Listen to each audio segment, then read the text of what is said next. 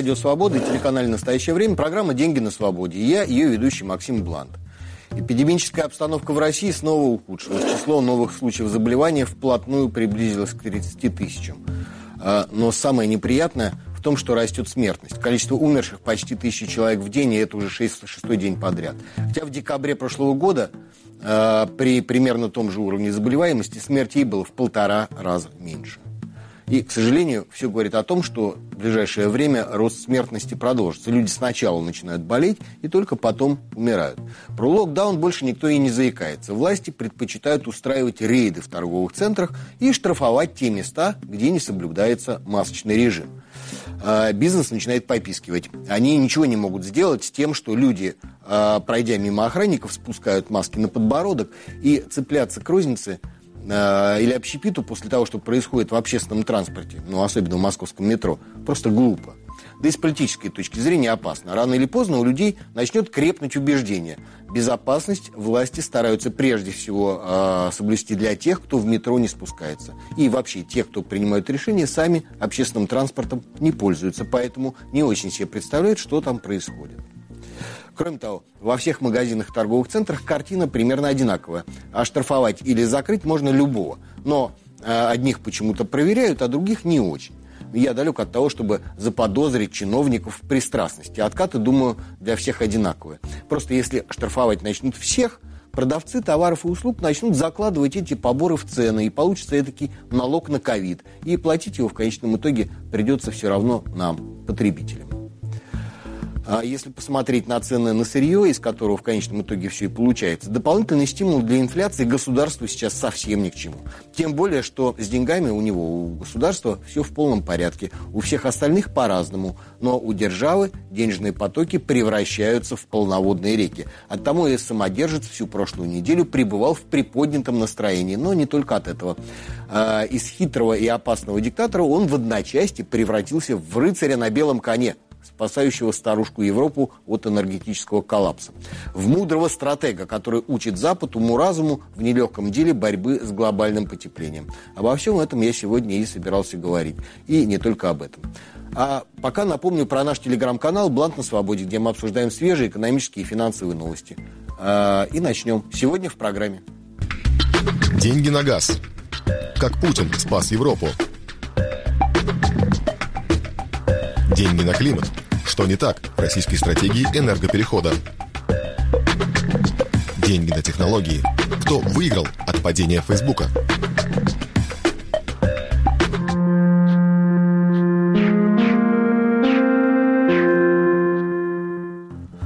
Как обычно, с пар новостей. Правительство одобрило реформу оплаты труда работников системы здравоохранения. В пилотном режиме новая система заработает в семи российских регионах уже в декабре.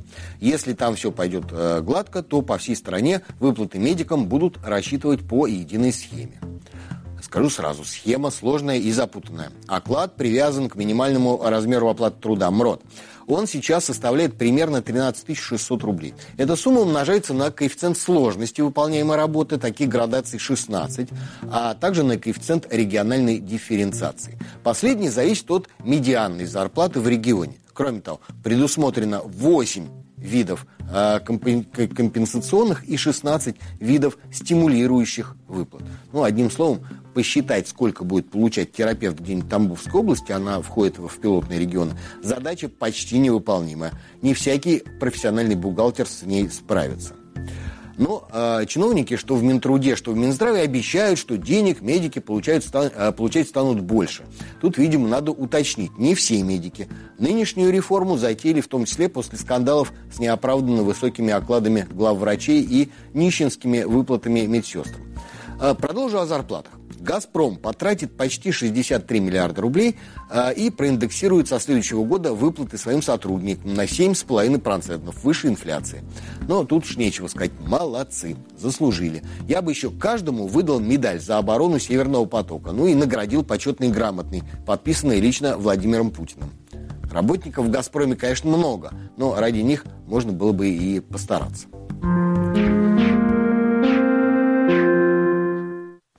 События на европейском газовом рынке в последнее время развивались весьма драматично. Не обошлось и без элементов голливудского боевика.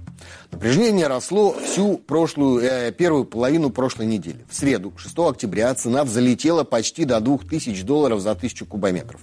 Про экономику при таком уровне можно забыть. В Германии по телевизору начали крутить социальную рекламу о том, что делать, если зимой вдруг остался без отопления. В ролике благообразная старушка заклеивает фольгой окна и греет дом свечами. Видимо, не стоит исключать варианта отключения не только отопления, но и электричества. Однако в ту же среду только чуть позже. Биржевая цена газа рухнула сразу вдвое и опустилась, правда, ненадолго, ниже тысячи долларов за ту же тысячу кубометров. И произошло это после выступления Путина на совещании по вопросам э, развития энергетики, где Владимир Владимирович дал себе волю и для начала поучил европейцев жизни. Как известно, глобальный энергетический рынок не терпит суеты и шараханий. Инвестиционные планы здесь носят долгосрочный характер. Поэтому э, резкие, необдуманные действия могут привести и, судя по сегодняшней ситуации на рынке, приводят, уже приводят к серьезным дисбалансам. Таким, которые мы сейчас наблюдаем на европейском энергетическом рынке, где в этом году одновременно сложилось несколько неблагоприятных факторов. Ну, во-первых, быстрое посткризисное восстановление экономики разогрело спрос на э, энергию. Во-вторых, в начале 2021 года во многих европейских государствах холодная зима привела к серьезному снижению запасов природного газа в подземных хранилищах. Речь идет именно о их подземных хранилищах о подземных хранилищах наших европейских партнеров. В-третьих, позднее, летом, из-за жары и безветренной погоды заметно сократилась выработка ветряной энергии. При этом следует учесть, что за последние 10 лет в Европе резко изменился энергобаланс. Многие страны региона отказались от работы угольных и атомных электростанций в пользу зависящей от погодных условий ветряной энергетики.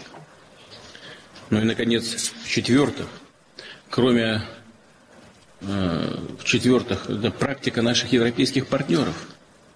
Эта практика еще раз э, подтвердила, что, э, собственно говоря, они допустили ошибки. Мы говорили еще с Еврокомиссией прошлого состава и, и вся ее деятельность была направлена на сворачивание так называемых долгосрочных контрактов. Была направлена на переход к биржевой торговле газом. И оказалось, это сегодня стало абсолютно очевидным, оказалось, что эта политика является ошибочной. Вот как, оказывается, обстоят дела. Холодная зима, жаркое безветренное лето, восстановление мировой и европейской экономики после кризиса, необъяснимое желание европейцев снизить зависимость от «Газпрома» и увеличить закупки газа на бирже, где могут торговать независимые поставщики. Хотели рынок – получите. И ни слова о том, что с августа «Газпром» активно играл на трубе. Ну, хотя, надо отдать должное, делает это весьма неплохо. Что касается прокачки газа через территорию Украины, то Россия, по словам Путина, свои обязательства выполняет, даже поставляет по этому маршруту чуть больше необходимого минимума. Но э, больше того, что сейчас там прокачиваться не будет. По Северному потоку на 3 миллиарда в год дешевле. Главное же, что, э, на что отреагировал рынок.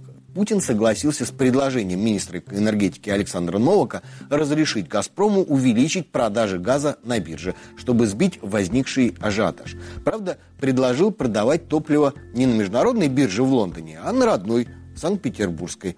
А восторгом, особенно немецким, не было предела. Председатель правления немецкой э, энергокомпании «Юнипер» Клаус Дитер Маубах назвал слова Владимира Путина вакциной от роста цен.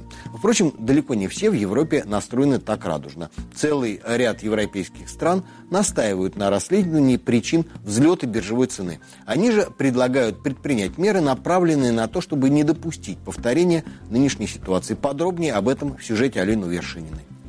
Франция, Испания, Чехия, Румыния и Греция хотят расследовать причины рекордного скачка цен на газ в Европе. Их совместное заявление опубликовал журналист Bloomberg, специализирующийся на энергетике Хавьер Бланс в Твиттере. Документ подписан министрами экономики и финансов пяти стран. Функционирование европейского газового рынка следует расследовать, чтобы понять, почему текущие газовые контракты оказались недостаточны. Конец цитаты. Для смягчения скачков цен страны призывают установить общие правила по объемам запасов газа и повысить координацию при покупках для улучшения общих позиций. Кроме того, в заявлении говорится о необходимости реформирования рынка электроэнергии в Евросоюзе, а также централизованно сгладить влияние цен на газ на население, экономическое восстановление и инфляцию. Испания, Франция, Греция, Чехия и Румыния считают, что ЕС должен сосредоточиться на достижении энергетической независимости через диверсификацию источников и снижение зависимости от стран-экспортеров газа. Причем делать это нужно как можно скорее. Страны подчеркивают, что ключевую роль во всем этом будет играть энергия с низким содержанием углерода, особо выделяя при этом полученную из биоматериалов, а также ветряную и солнечную энергию. Наконец, они считают необходимым, чтобы европейская система торговли выбросами или так называемая система торговли эмиссионными квотами помогла гарантировать гарантировать более предсказуемую цену на углеводороды и избегать ее чрезмерной волатильности. Все эти предложения в значительной степени перекликаются с инициативами, которые ранее уже предлагала Испания. Как подчеркивает газета «Эль Паис», Испания выступает за то, чтобы ЕС в закупках газа действовал по совместной схеме, аналогичной схеме закупки вакцин против ковида. Это, по мнению Мадрида, могло бы смягчить последствия скачка цен. Другими словами, Испания предлагает принять наднациональные правила, которые дали бы государствам-членам ЕС различные варианты для борьбы с внезапным повышением цен на на энергию. Как отмечает Bloomberg, европейские правительства изо всех сил пытаются отреагировать на резкий скачок цен на газ, который может обернуться не только нехваткой ресурсов, но и постигнуть инфляцию и подорвать восстановление после пандемии. Кроме того, рост цен заставляет руководство стран надеяться на мягкую зиму, а также тратить все больше государственных денег, чтобы ослабить воздействие энергетического кризиса на конечных потребителей. Председатель Еврокомиссии Урсула фон дер Ляйен заявила, что рекомендации на среднесрочную перспективу будут опубликованы уже в среду 13 октября, и они будут включать формирование общеевропейских запасов газа. А кроме того, уже на этой неделе ЕС собирается рассмотреть возможность прямых выплат жителям и малому бизнесу, а до конца года проведет ревизию правил энергетического рынка. А самое забавное, на мой взгляд, а, заключается в том, что все себя ведут, будто энергетический кризис остался позади. И можно, наконец, расслабиться и заниматься дальше своими делами. Но все обстоит несколько иначе. Даже если говорить об одной отдельно взятой Европе. Цена в тысячу долларов, а сегодня в понедельник она э, выше тысячи долларов за тысячу кубометров, также неприемлема для европейских производителей и конечных потребителей, как и две тысячи или пять тысяч. Энергоемкие производства Старого Света либо закрываются, либо максимально сокращают производство в ожидании более приемлемых ценников. А их может и не быть, поскольку газовый кризис накрыл и Китай тоже. Экономисты Goldman Sachs Group заявили, что, по их мнению, экономика Китая не выросла в третьем квартале по сравнению со вторым. Одна из основных причин – энергоемкие отрасли, такие как металлургические заводы, сократили объемы производства из-за приказов об ограничении спроса на энергию. Подчеркну, это прогноз относительно третьего квартала, который закончился в сентябре, и цены тогда уже были э, высокими, хотя куда как э, скромнее нынешних. А сейчас же в Поднебесной с проблемами столкнулись практически все, от производителей картонных коробок до сборочных предприятий Apple. Аналитики Bloomberg отмечают, что в зоне риска и соседи Китая, такие как Тайвань и Корея, также экспортеры металлов, включая Австралию и Чили. Так что уже сейчас вполне уместно говорить о мировом энергокризисе. Многие страны, в том числе и европейские, начинают расконсервировать электростанции, которые работали на угле и мазуте. Поэтому цены на нефть и уголь тоже растут, хотя и не такими э, темпами, как на газ. Но есть еще одна проблема. Во многих странах уже работает углеродное регулирование. И квоты на выброс парниковых газов взлетели в цене почти так же резко, как и цены на газ. Так что электроэнергия, а на ней строится вся наша цивилизация, просто не может не подорожать. Причем довольно резко. Самое меньшее, э, чем все это может закончиться, это стагфляция. То есть резким замедлением роста мировой экономики и не менее резким разгоном инфляции. Ситуация не слишком частая и очень неприятная э, для регуляторов. Как правило, рост цен наблюдается, когда экономика на подъеме. И задача центральных банков состоит в том, чтобы не допустить перегрева. Слишком быстро растут экономика и цены, повышают ставки, ограничивают денежное предложение. Начинает расти безработица, производители сталкиваются с проблемами при реализации своей продукции, ставки снижают, стимулируют спрос.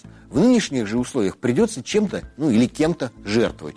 Центробанки развитых стран столкнулись с непростым выбором. Оставить все как есть и продолжить печатать деньги, и без того высокая уже инфляция рискует получить приставку «гипер», а это ударит по населению, прежде всего самым необеспеченным слоям.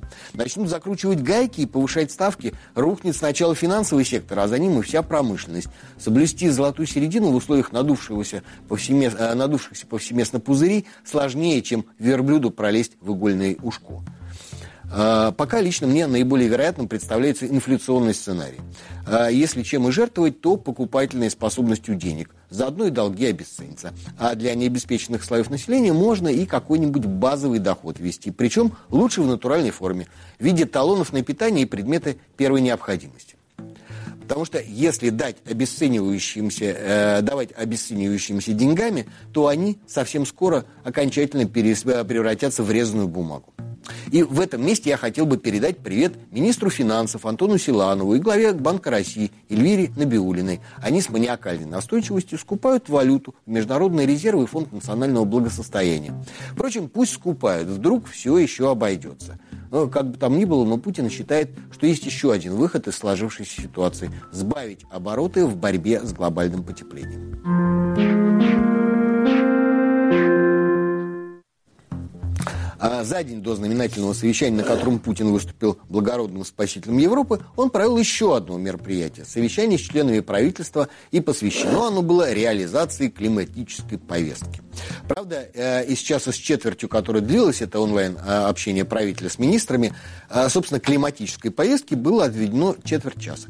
Но и хватило для того, чтобы объяснить, почему на Западе все делают неправильно.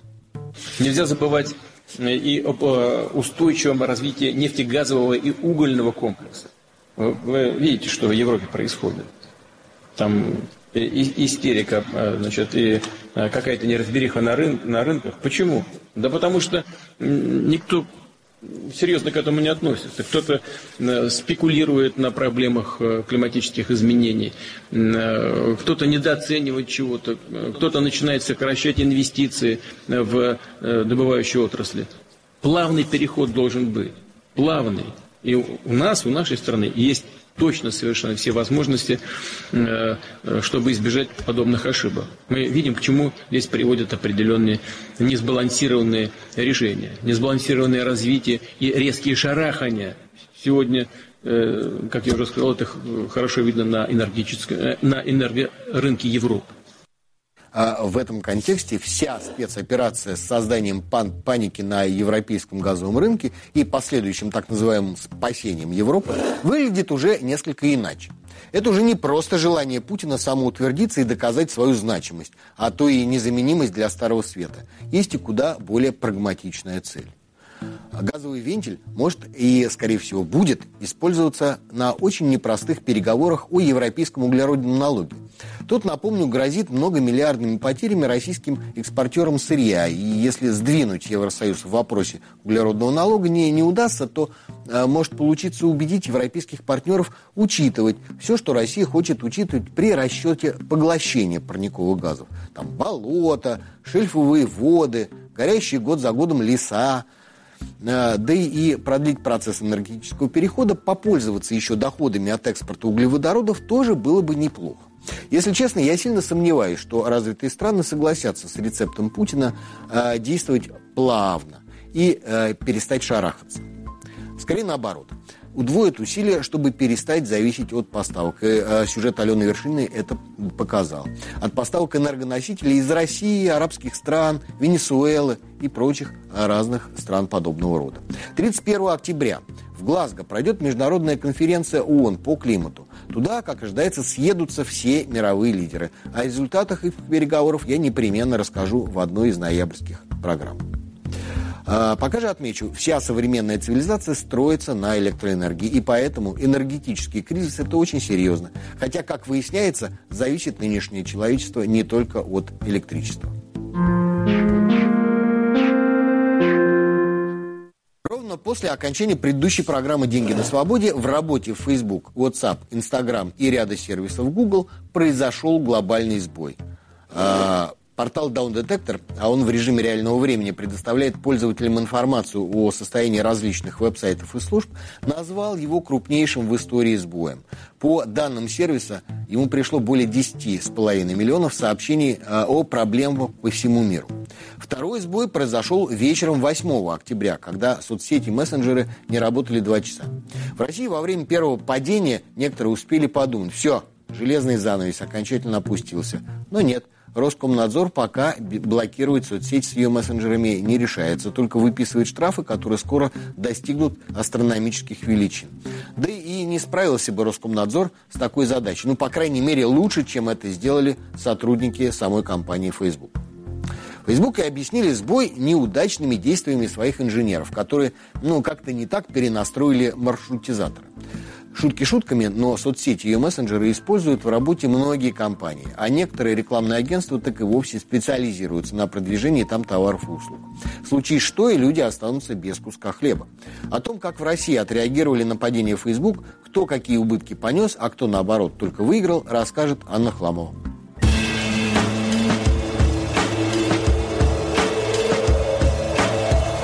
Следующий день после сбоя компания «Ангара», которая специализируется на информационной безопасности и, в частности, сотрудничает с ведущими российскими банками, приблизительно оценила ущерб российской экономике. По их расчетам, она теряла 70 миллионов рублей в час. Правда, как именно делались эти оценки, в компании не уточнили. По мнению ряда экспертов, больше всех от сбоя потеряли рекламодатели и инфобизнесмены. И если стоимость официальной рекламы в Фейсбуке зависит от конкретных задач пользователя, так что оценить убытки непросто, то в Инстаграме все работает немного иначе. Блогеров-миллионников реклама в сторис может доходить до полумиллиона рублей. Как правило, график рекламы у звезд расписан на пару месяцев вперед. Так что явно не повезло тем, кто закупал рекламу на 4 октября. Особенно если реклама касалась конкретных событий, например, запусков курсов. В лучшем случае средства оказываются заморожены до следующей свободной даты рекламы, в худшем – потеряны совсем. Также часть блогеров используют в качестве платформы для своих платных продуктов, курсов и марафонов закрытые аккаунты в Инстаграме и чаты в WhatsApp. Кроме того, сбой сказался на самих продажах. Но, как это нередко бывает, то, что одних привело к убыткам, для других, наоборот, обернулось выигрышем. Библиотека электронных книг Литрес рассказала, что их продажи за время сбоя выросли на 8%. По данным компании, в те часы, когда Facebook, Instagram и WhatsApp не работали, пользователи заходили на их сайт на 20% чаще. В результате выручка Литрес за понедельник выросла на 1 миллион рублей. И, конечно, взлетели цифры посещаемости других соцсетей. Число новых пользователей ВКонтакте выросло на 54%. На «Одноклассниках» рост составил 25%. Что касается Телеграма, одного из основных конкурентов WhatsApp, число новых пользователей выросло в два с половиной раза. Основатель Телеграма Павел Дуров заявил, что за один день мессенджер принял более 70 миллионов беженцев с других платформ. И это рекорд. На фоне увеличения количества пользователей 8 октября Telegram начал тестировать рекламу в публичных каналах. В компании Дурова заверили, что не будут собирать данные пользователей для таргетинга, как это делает Facebook. Реклама будет определяться тематикой канала. Сначала деньги от рекламы будет получать руководство Телеграма, а затем, как заверили в администрации мессенджера, когда расходы окупятся, и владельцы каналов. Могу только добавить, что падение соцсети, падением соцсети пытались воспользоваться даже телевидение на фасаде кино, киноцентра «Октябрь» в центре Москвы появилось сообщение о том, что телек не виснет, и приглашение на канал «Москва-24». Не думаю, что телевидение всерьез может конкурировать с интернетом, который уже давно агрессивно отбирает рекламу у телеканалов. Так или иначе, но сбои в работе Facebook и принадлежащих компаний сервисов не единственный негатив, который пришел на прошлой неделе из мира IT-гигантов.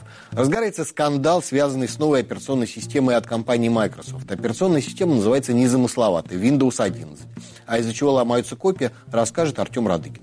Design decision. Design impact. Design. That design principle. Good design is good design. В четырехминутном ролике про создание нового Windows команда разработчиков 11 раз произносит слово «дизайн». Кроме него, судя по презентациям, от 10 Windows 11 ничем особо не отличается. It just looks nice. Но требует от компьютеров гораздо больше, чем предыдущая версия. Как утверждает Microsoft, чтобы система работала исправно, у вашего компьютера должен быть как минимум двухъядерный 64 высокоразрядный процессор, 4 гигабайта оперативной памяти, видеокарта, совместимая с DirectX 12. Самая дешевая видеокарта с поддержкой DirectX 12 обойдется минимум тысяч в 10, так что с подобными требованиями под 11 Windows собрать бюджетный офисный ПК не получится.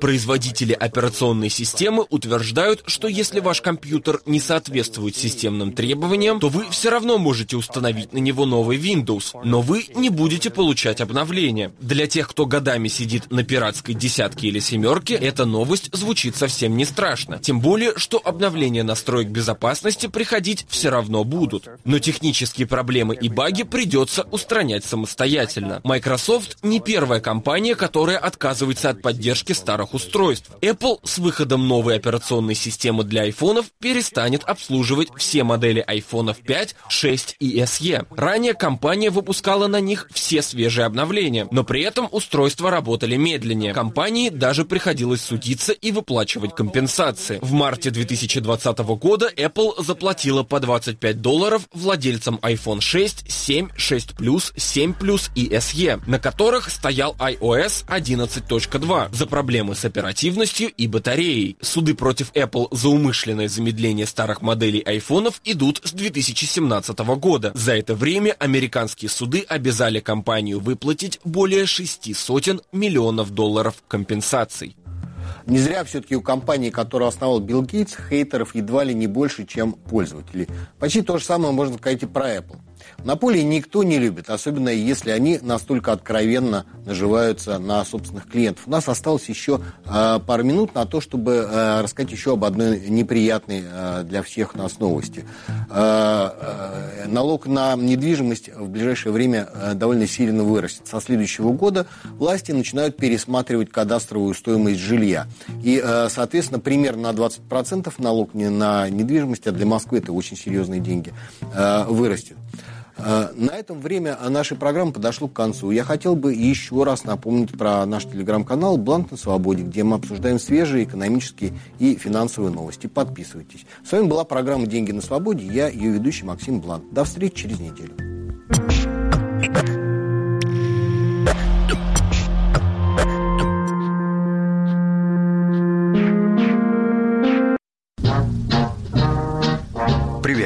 Владимир Абаринов и мой подкаст «Обратный адрес» о русских американцах и американских русских, о том, что они создали и чего добились благодаря или вопреки судьбе. Я не могу принадлежать ни к одной культуре полностью, ни к другой. Подкаст о культуре, которая не знает границ, но всегда помнит свой обратный адрес.